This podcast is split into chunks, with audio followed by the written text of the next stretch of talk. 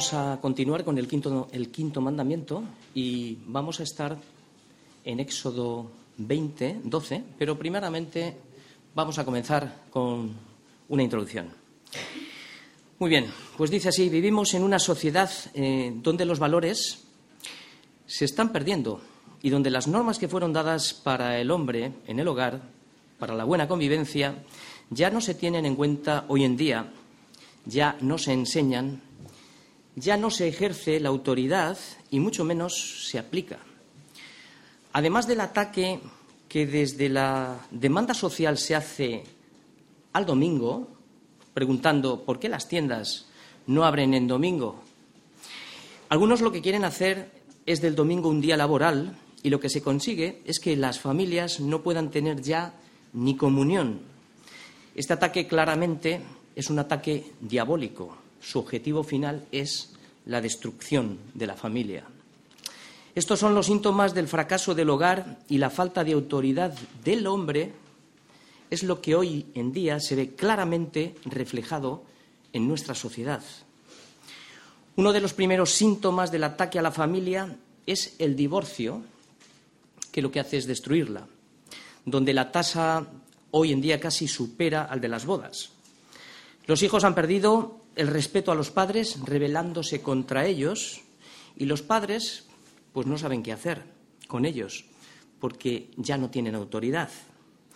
Basta simplemente con que miremos cada uno de nosotros las noticias o simplemente salir a las calles para ver el caos que hay los fines de semana, el botellón, el consumo de drogas, el libertinaje consentido, el sexo sin fronteras, los embarazos no deseados que surgen de todo esto, la homosexualidad, el aborto, la delincuencia juvenil, y muchos se preguntan, ¿qué está pasando? ¿Dónde está el problema de todo esto? El problema principal es el pecado de rebelión contra el Señor. El problema es el fruto del fracaso del hogar. Esto viene del hogar, principalmente por la falta de responsabilidad y liderazgo del hombre. Claro, debido a esto, ¿qué ha pasado? Pues que la, que la mujer ha tomado el rol del hombre. Ya se anunció en Génesis que el deseo de la mujer sería para el hombre, hasta que su deseo le quitó la autoridad que Dios le había dado y la figura paterna hoy en día casi ha desaparecido en muchos hogares, no por causa de la mujer, sino por la falta de liderazgo espiritual del hombre. El hombre ha dejado de ser hombre donde tenía que serlo. Pero vemos en las Escrituras que la autoridad del esposo fue declarada desde el comienzo de la creación y Dios lo puso como, la cabeza del hogar. También lo confirma Pablo en Primera de Corintios, que el varón es la cabeza de la mujer. Por tanto, él es el líder de la familia y el único responsable del éxito matrimonial y familiar o de su fracaso. Pero, ¿qué ocurre hoy en día? Pues que el pecado, los cambios sociales, el hecho del hombre de ser una persona tan ocupada, emprendedora, en busca de provisión económica, ¿Y qué ha sucedido? Pues que se ha olvidado de lo más importante, su familia. Ha cedido a un intercambio de sacrificar su tiempo y su familia por más tiempo para el trabajo u otras ocupaciones. Cuando llega a casa se siente justificado y satisfecho porque ha conseguido los recursos económicos para el hogar. Esto estaba bien, pero sin dejar de hacer su función principal en el hogar. Pero es que ahora está cansado y su ministerio más importante, que es cultivar la gracia, la bondad y la mente de Cristo en su vida familiar, pues se ve seriamente afectada y ya no, tiempo, no tiene tiempo ni tiene ganas. Lo peor de todo que de esta cuestión son las malas influencias que se proyectan en el hogar. Esto es una herencia que de alguna manera transmitimos a nuestros hijos y claro, esto engendra en ellos pues inseguridad, incredulidad, desaliento y un resentimiento. Sin embargo, para que no sea todo negativo, el lado positivo, que es lo que el mandamiento de hoy nos lleva, el quinto mandamiento, que es el de la familia, es que nadie puede tener una influencia mayor y más fuerte y duradera en la vida de un hijo que un padre y una madre espiritualmente firmes en el Evangelio. Por tanto, los que somos padres, os animo a criar a nuestros hijos en disciplina y en amonestación del Señor. No solo es un deber, sino es también un gran privilegio para que, aprendiendo a honrar a los padres, enseñándoles nosotros esto, aprendan a honrar a Dios. Y a los hijos os animo también a obedecer en el Señor a vuestros padres, porque esto es justo. Y aquí estamos todos, todos. El propósito de este mandamiento es la honra a nuestros padres. En otras palabras, nada merece una mayor inversión de tiempo y sacrificio que ser un líder piadoso de tu hogar. Los beneficios que obtenemos de esto incluyen riquezas eternas y de valor inestimable y recompensas también terrenales, que por supuesto esto es mucho más valioso que cualquier riqueza o material de este mundo. La pregunta hoy que nos hacemos es la siguiente.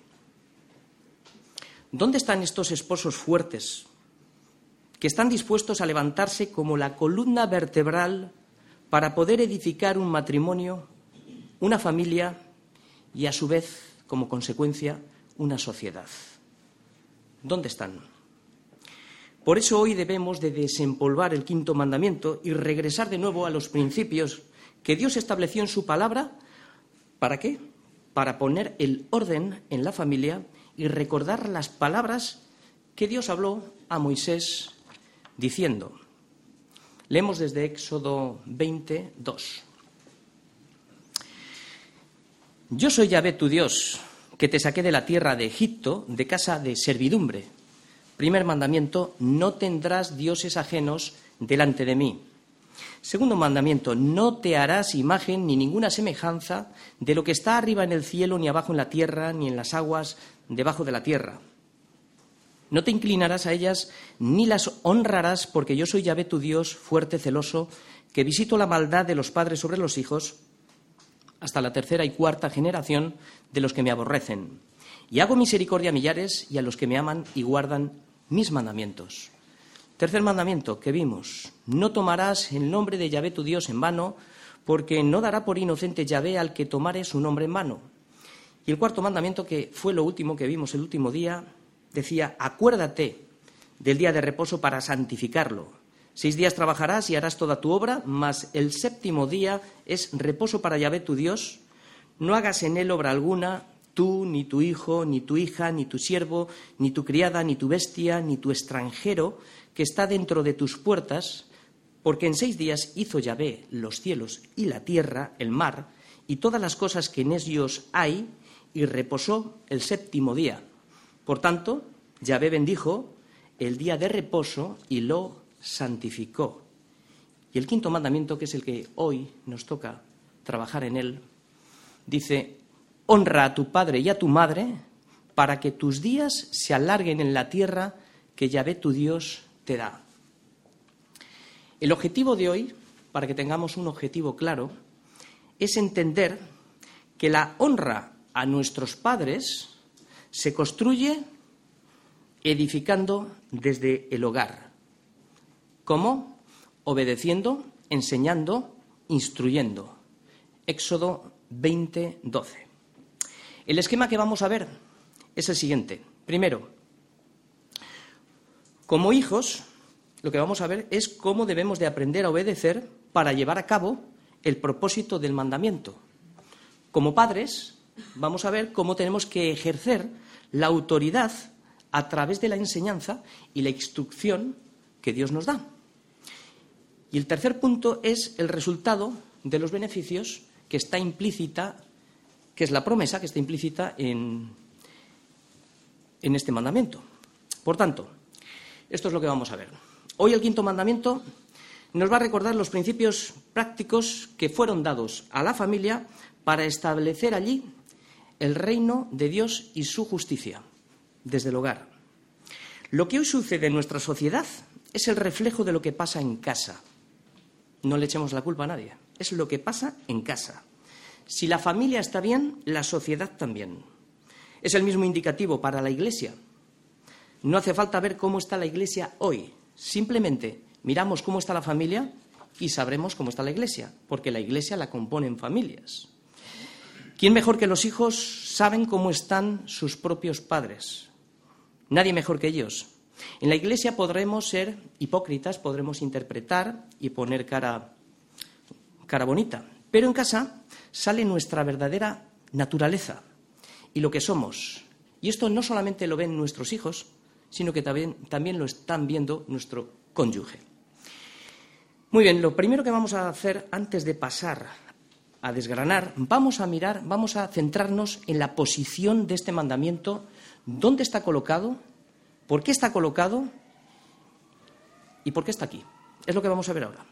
Lo primero que vamos a observar es esto, la importancia que tiene para nosotros, la importancia de ser el primer mandamiento de la segunda tabla, porque es lo que vamos a ver hoy, la segunda tabla. Y comienza en este mandamiento. Pareciera que otros mandamientos como matar, codiciar, el tema del matrimonio, debieran de estar por encima de este mandamiento como más importante, ¿no os parece? Yo creo que ninguno de los que estamos aquí hubiésemos colocado este mandamiento el primero de la tabla. ¿Por qué crees que Dios lo puso aquí? Pues mira, porque el primer ministerio y más importante que tenemos es nuestra familia. Porque el primer encuentro que el hijo tiene con la autoridad ¿Dónde se encuentra? En la familia. Y lo que no consigamos que hagan en casa, no lo harán fuera de ella. Si falta la instrucción y la enseñanza en la palabra, falla absolutamente todo. También porque la familia es el modelo de gobierno de Dios en el que se ejercen varias funciones, como liderazgo, enseñanza, disciplina, obediencia, que, como resultado trae honor y honra al Señor y los beneficios de nuestra vida, para nuestra vida, aquí y ahora. Y también está aquí este mandamiento porque todo el mundo forma parte de una familia y además es que es la unidad que hace funcionar el resto de la sociedad. Porque también, porque la obediencia a los padres, porque la obediencia a los padres, estamos hablando de este mandamiento porque está aquí, repercute hasta tres generaciones al mismo tiempo, padre, hijos, abuelos y en algunos casos hasta bisabuelos. Porque si el hijo, desde la niñez, es enseñado en los principios de la escritura y aprende a vivir bajo la autoridad de los padres que ejercen el legado de Dios en el hogar, ¿cómo? Enseñándoles a tener una relación personal con Cristo y guiándoles por el camino de la verdad, entonces es cuando el hijo, cuando el hijo ya sea mayor, no matará, no cometerá adulterio, no hurtará, no hablará contra su prójimo falso testimonio, no codiciará la casa de su prójimo, no codiciará la mujer de su prójimo, ni su siervo, ni su criada, ni su buey, ni su asno, ni cosa alguna de su prójimo. Esto es honrar a los padres, esto es honrar a Dios. ¿Y por qué no lo harán? Porque cuando conduces, estoy hablando ahora a los líderes de la casa, porque cuando conduces o cuando conducimos nuestro matrimonio en amor, ¿cómo? De la misma manera que Cristo amó a la iglesia y se entregó por ella, un amor sacrificial, y cumples y cumplimos el propósito que como líderes en nuestro hogar, que es nuestro matrimonio, cumplir ese propósito, tu matrimonio prosperará y tu esposa o tu cónyuge, tu marido, se deleitará en esta relación de matrimonio. Y nuestros hijos, que ven que su padre y su madre están comprometidos en vivir el diseño de Dios, ellos también van a participar de esta bendición que produce en ellos el deseo de seguir a Cristo. Y como resultado, Dios recibe todo el honor, toda la gloria y toda la honra. Cuando las personas que nos rodean o que rodean a nuestros hijos ven que viven el plan perfecto de Dios para la familia. Y esto produce armonía en la sociedad. Por eso este mandamiento, que es lo que estamos viendo ahora, está colocado en este lugar correcto que el Señor lo ha puesto, porque es la base y es el principio para aprender a amar al prójimo desde el hogar. Este mandamiento es la transmisión entre nuestra relación vertical con Dios y nuestra relación horizontal con el prójimo, a partir de aquí. La pregunta es, ¿qué estamos enseñando a nuestros hijos? Lo que el hijo hace es un reflejo de lo que nosotros somos. Vamos todos a Efesios. Aquí vamos a ver la transición horizontal del mandamiento. ¿Cómo se expande? Efesios 6, versículo 1. Vamos a ver el primer principio de lo que significa honra. Y lo primero que significa es obediencia. Dice así, hijos, obedeced en el Señor a vuestros padres. ¿Por qué? Porque esto es justo. Por tanto, lo primero que vemos en el primer versículo es que se dirige a los niños. Pablo se está dirigiendo a los niños. Estaba pensando en el mandamiento, en la importancia que tiene este mandamiento para edificar a nuestros hijos, para que aprendan obediencia desde el hogar y desde la iglesia. Y la bendición que traería después a los padres recibiendo lo que han sembrado, la honra de sus hijos y también la repercusión en la sociedad para dar a conocer el nombre de Cristo. Los niños no vienen a la iglesia a jugar. Esto lo sabemos muy bien todos, ¿verdad? No vienen aquí a entretenerse para que no molesten a los padres. No. Los niños vienen a recibir el mensaje de la palabra de Dios que también tiene para ellos. Y luego los padres deben de seguir ejerciendo en casa la responsabilidad de enseñarlos y de instruirlos, lo cual lo que va a hacer es imprimir en ellos un carácter. ¿Para qué?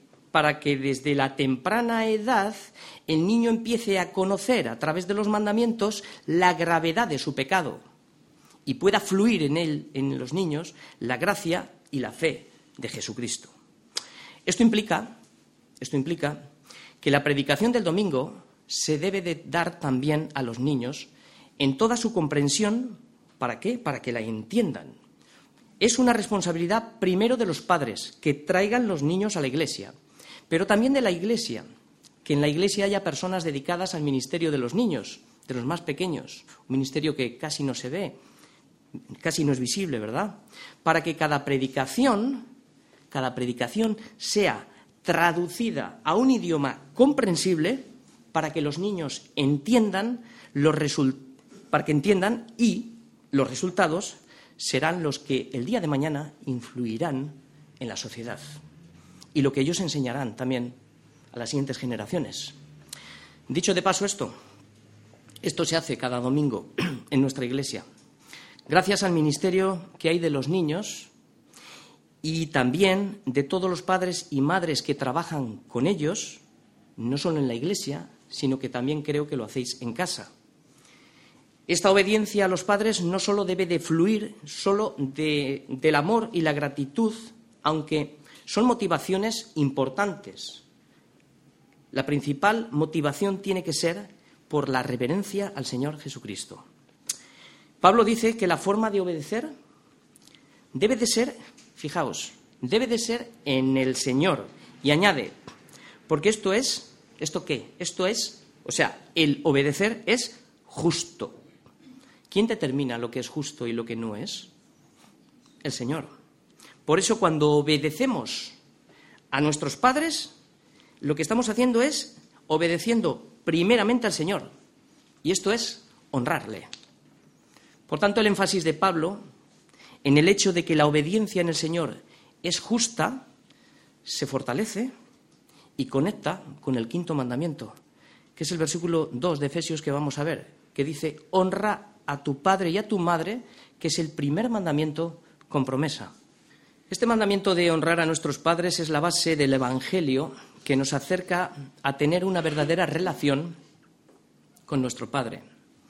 Este mandamiento es el reflejo del orden y el gobierno familiar como Dios lo ha diseñado, lo cual o sea, para la familia, lo cual es un anticipo y es una sombra de lo que será el modelo de gobierno celestial, ya desde la familia, para que veamos un anticipo. La palabra que se usa para honra tiene un significado básico, es peso.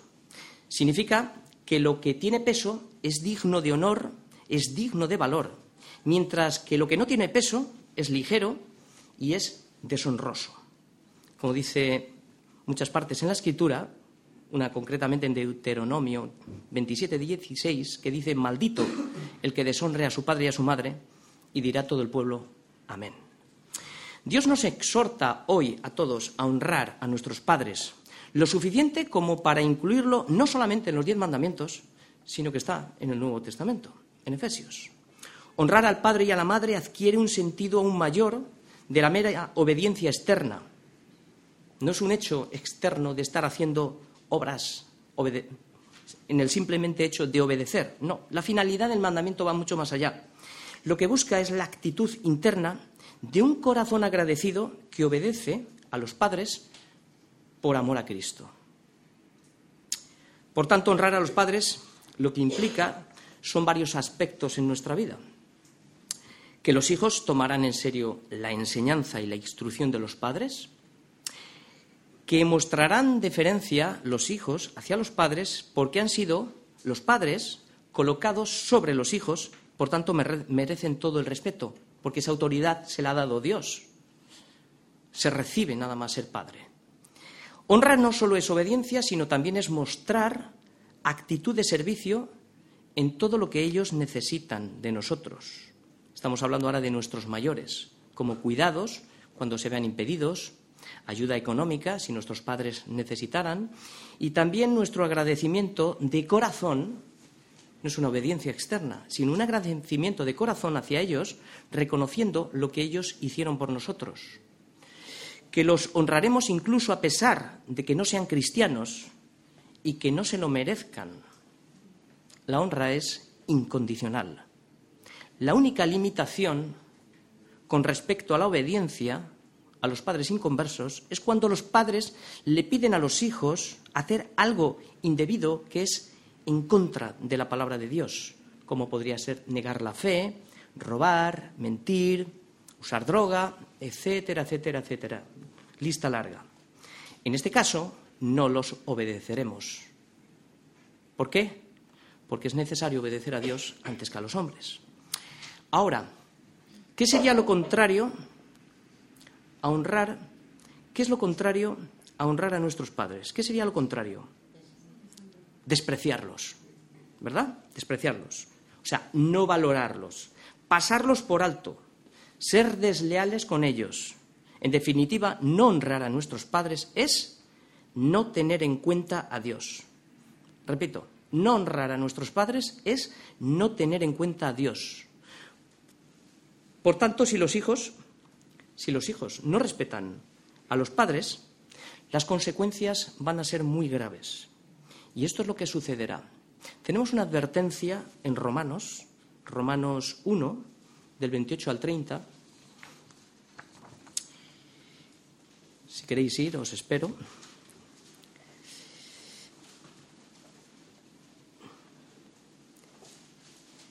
Y dice así,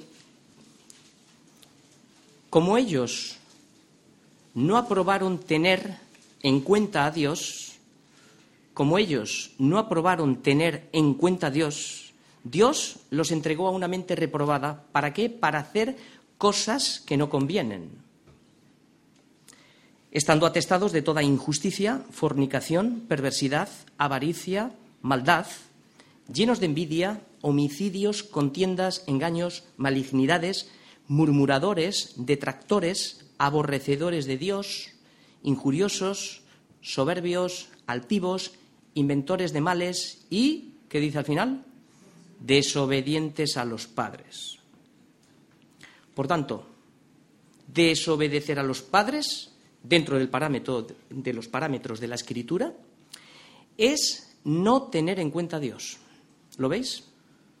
Empieza el versículo, no aprobaron tener en cuenta a Dios y termina desobedientes a los padres. Las consecuencias se ven reflejadas en la lista que acabamos de mencionar. Por eso, padres, tenemos una gran responsabilidad. Pero claro, ¿cómo nuestros hijos nos van a honrar si no les enseñamos? Es el segundo principio que vamos a ver ahora, cómo ejercer la autoridad enseñando. El versículo en el que nos centramos es Efesios 4. Y vosotros, padres, no provoquéis a ir a vuestros hijos, sino criadlos en disciplina y amonestación del Señor. Muy bien, mira, en este versículo se, muestran, se muestra de dos formas, una parte negativa y la otra parte positiva. La negativa es, y vosotros padres no provoquéis a ira a vuestros hijos. Esto es negativo en tener autoridad. Y la positiva es criadlos en disciplina y amonestación del Señor. Por tanto, lo negativo lo que nos enseña que un padre no debe usar la autoridad que Dios le ha dado para maltratar a sus hijos de manera severa, injusta, abusando de su autoridad. Eso lo único que servirá pues será para ocasionar que el niño alimente el rencor. Lo positivo, lo positivo es mostrar en ellos el mismo amor que Cristo ha mostrado en nosotros. Porque no solo es enseñar, sino también instruir. Porque enseñar sin instruir es fracasar en la tarea. ¿Puede, algún, ¿Puede alguien aprender a jugar al fútbol solo leyendo libros? No. Hay que ir al campo a entrenarse, ¿verdad? Por eso la instrucción es el entrenamiento. Los padres son el modelo de entrenador que los hijos necesitan y que los hijos van a imitar. Lo que tú haces es lo que ellos van a hacer. Por eso es necesario que vean cómo actúas. El entrenador nos entrena y tenemos que imitarle. Que veas cómo actúas para que ellos aprendan también. Porque así lo dijo Jesús. De cierto, de cierto os digo, no puede el Hijo hacer nada por sí mismo, nada, sino lo que ve hacer al Padre. Porque todo lo que el Padre hace, todo lo que el Padre hace, también lo hace el Hijo, igualmente. Porque el Padre, fijaos, ama al Hijo y le muestra todas las cosas que Él hace. Por tanto, ¿cómo se ejerce la autoridad que Dios da a los padres para enseñar a sus hijos? Pues siendo modelos y no provocando a ira a nuestros hijos. Definamos la palabra autoridad. ¿Qué es la autoridad? Podríamos definirla de una manera sencilla. Es como la autorización y el poder que Dios nos da para ser usada adecuadamente según su propósito y no el nuestro. Repito, autoridad significa la autorización que Dios nos da para llevar a cabo su propósito y para que ese, y para que ese propósito sea usado conforme como Él quiere y no como nosotros queremos. Por tanto, la autoridad no debiera de ser una posición, sino más bien una función que tiene carácter de qué? De servicio. No para el beneficio propio, abusando de poder y de esta manera terminar provocando a ira a nuestros hijos, sino para el servicio al prójimo, también para todos los que esta autoridad también va definida también para todos los que ostentan un cargo de autoridad, desde pastores, maestros, gobiernos, etcétera. Porque este es el propósito para lo que Dios da la autoridad y el poder, para ejercerlo en base a sus principios. ¿Por qué? Pues porque esto agrada al Señor. Dios nos confía a nosotros, a los padres, la responsabilidad de criar a nuestros hijos para que aprendan todo el consejo de Dios, de la manera que cita Deuteronomio. Una tarea que no es fácil, que requiere sacrificio y paciencia, y es bastante dolorosa también cuando tenemos que aplicar la disciplina. A los primeros que nos duele es a nosotros. Vamos a ver cuáles eran las indicaciones que Moisés enseñaba al pueblo de Israel sobre este asunto en cuanto a la enseñanza. Abrimos en Deuteronomio, versículo 6, del 20 en adelante. Y es que empieza así, dice, cuando tu hijo te pregunte, mañana cuando tu hijo te pregunte, diciendo, ¿qué significan los testimonios y estatutos y decretos que Yahvé nuestro Dios os mandó? Pues mira, lo primero que tienes que hablarle es de cuál era tu condición, le tienes que hablar de lo que tú eras, le tienes que hablar dónde estabas y de dónde te sacó. Fijaos. Y esta es la confesión, esto es confesión de pecado, nuestra condición. Es qué curioso, este es el orden. Entonces dirás a tu hijo, ¿nosotros qué éramos? Pues éramos todos esclavos, siervos de Faraón. Y Yahvé nos sacó de Egipto con mano poderosa. Luego les hablas del rescate, de lo que hizo por ti, o sea, y de dónde te sacó. Y son los versículos siguientes, 22 y 23, que dice, Yahvé hizo señales, milagros grandes y terribles en Egipto, sobre Faraón y sobre toda su casa, delante de nuestros ojos, y nos sacó de allá para traernos y darnos la tierra que juró a nuestros padres. Y es que es verdad, terrible fue el sacrificio que Cristo hizo en nosotros, ¿no? En la cruz para librarnos de esa esclavitud del pecado, dándonos vida cuando no teníamos vida. Ese fue el milagro que Cristo hizo en cada uno de nosotros. Esto es lo que le está enseñando al niño. Y termina la historia. ¿Cómo termina la historia? Pues la historia termina con instrucción y enseñanza de sus mandamientos y el camino por donde debemos de enseñar e instruir a nuestros hijos. Esto es, como diríamos, simplificado, es el resto de la escritura y nos mandó ve que cumplamos todos sus estatutos. Esto es obediencia y agradecimiento de lo que Él ha hecho. Y que temamos a Yahvé nuestro Dios. O sea, darle toda la honra, peso y valor. ¿Para qué? Para que nos vaya bien todos los días y para que nos conserve la vida como hasta hoy. O sea, que para que nos vaya bien y para que nos conserve la vida, tiene que haber obediencia.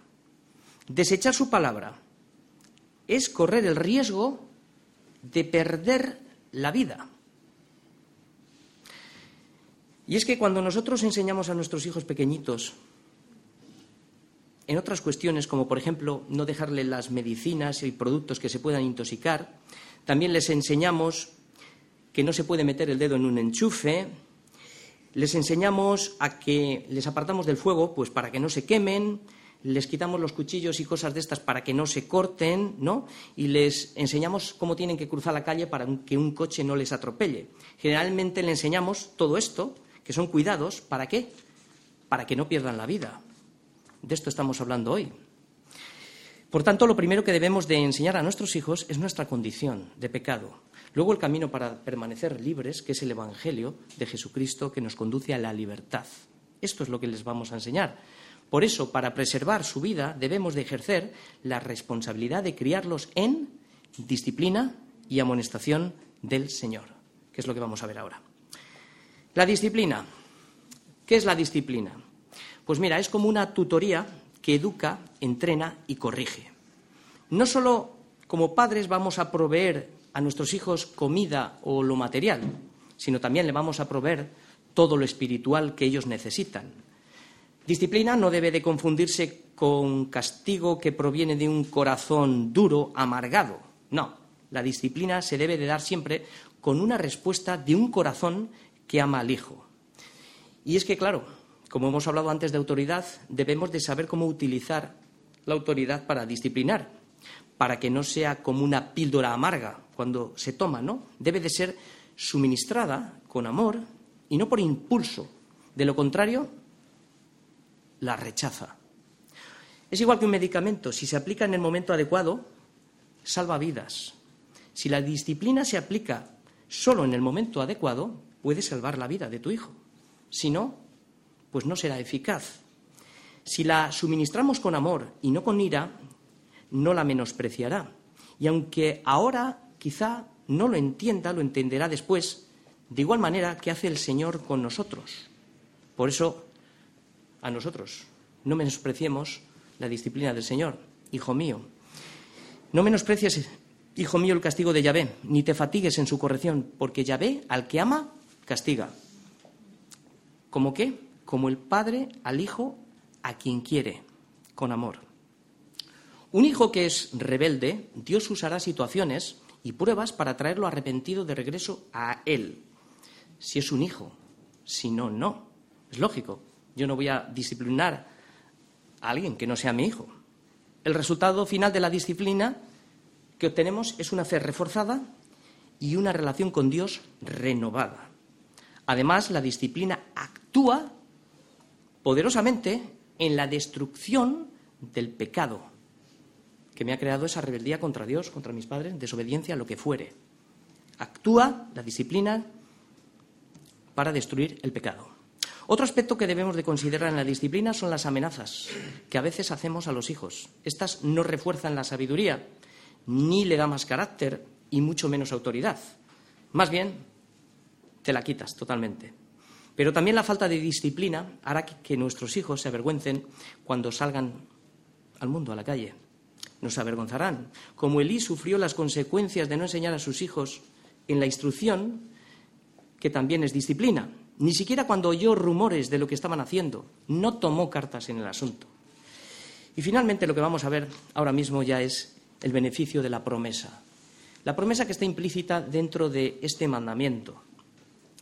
He puesto tres versículos aquí, he subrayado, subrayado en Éxodo 20:12 para que tus días se alarguen, en Deuteronomio 5:16 para que sean prolongados tus días y para que te vaya bien, y en Efesios para que te vaya bien y seas de larga vida. La frase añadida es para que te vaya bien. Esta promesa no es una garantía de longevidad para el hijo obediente. De hecho, hay casos en las escrituras de personas que agradaron a Dios y murieron jóvenes. Además, en el tiempo de la teocracia, el pueblo de Israel disfrutaba también de una tierra prometida, pero la ley era irreprensible. El que no honraba padre o madre, sus días eran acortados. Levítico 29. Todo hombre que maldijere padre o madre, de cierto morirá. O sea, aquí la vida quedaba totalmente cortada cuando traspasaban el mandamiento. Porque no honrar a los padres era no solo un desprecio, o sea, no solamente era un desprecio hacia Dios, era un desprecio hacia la vida que Dios les había dado. Por tanto, es decir, no la quieres. Y querer volver a vivir bajo la esclavitud de Egipto otra vez, en vez de ser agradecidos y disfrutar de la libertad que Dios nos había concedido, querían volver. Despreciando así la generosidad, el amor de Dios, es entonces cuando la ley se aplicaba para no contaminar al resto de las personas. Y la promesa de este mandamiento sigue siendo válida hoy. Si no, pues no hubiese sido mencionada en Efesios. Pero esta promesa adquiere un alcance para nosotros mucho más profundo por medio de la obra de Cristo. Para nosotros la tierra de Canaán, la tierra de Canaán da paso al reino de los cielos. Y aunque nuestra vida en la tierra es breve, se encuentra bajo la promesa de una vida eterna en el cielo. Una cosa es clara también, que cuando la promesa, que, o sea, una cosa es clara en cuanto a la promesa. Si desobedecemos al Señor, nos va a ir muy mal. La obediencia al Señor siempre va a traer bendición porque Dios bendice la palabra a la aplicación puesta en práctica. Si nosotros instruimos a nuestros hijos en la disciplina y amonestación del Señor, enseñándoles a tener una sana, correcta relación con el Señor desde el hogar, evitaremos que su vida se acorte literalmente en la tierra. ¿Cómo? Porque tiene sentido el mandamiento. A través de lo que hemos citado anteriormente. Al no, el hijo, al no obedecer y hacer lo que quiera y empiece a tomar el consumo de drogas, puede cortar la vida. El alcohol, la pornografía, las enfermedades venéreas, el robo, el adulterio, todo esto no trae larga vida. El riesgo de los embarazos fuera del matrimonio, el aborto, la delincuencia, todo lo que hemos hablado. Todos los que andan en estas cosas, su vida corre peligro, porque no tuvieron en cuenta a Dios, no tuvieron en cuenta a Dios ni a sus padres. Eso también es para nosotros en el día de hoy. Esta promesa es para nosotros, para que nos vaya bien en la tierra andando en los caminos del Señor y la promesa aquí adquiere también sentido práctico para nosotros. Final, cuatro puntos. Cuatro cosas que necesitamos entender y recordar, y aquí acabo. Primero, necesitamos entender que nuestras relaciones familiares son el primer ministerio que nosotros como padres tenemos. Segundo, necesitamos entender que el primer contacto que, que tenemos con nuestros hijos, o sea, que nosotros somos el primer contacto que nuestros hijos tienen con nosotros, que es la autoridad, en el hogar. Tercero, necesitamos entender la responsabilidad que nos ha sido dada para edificar la familia desde el hogar en una relación viva y permanente con la palabra de Dios y con la Iglesia, orando juntos, buscando al Señor en todo nuestro corazón. Y cuarto, necesitamos dirigir nuestro hogar hacia el propósito del quinto mandamiento. Una vez que hemos aprendido, nosotros como padres, a honrar a nuestros padres, ahora debemos de enseñar a nuestros hijos con la meta de conducirlos, de conducir el corazón de nuestros hijos al corazón de nuestro Señor, Salvador y Jesucristo. Amén.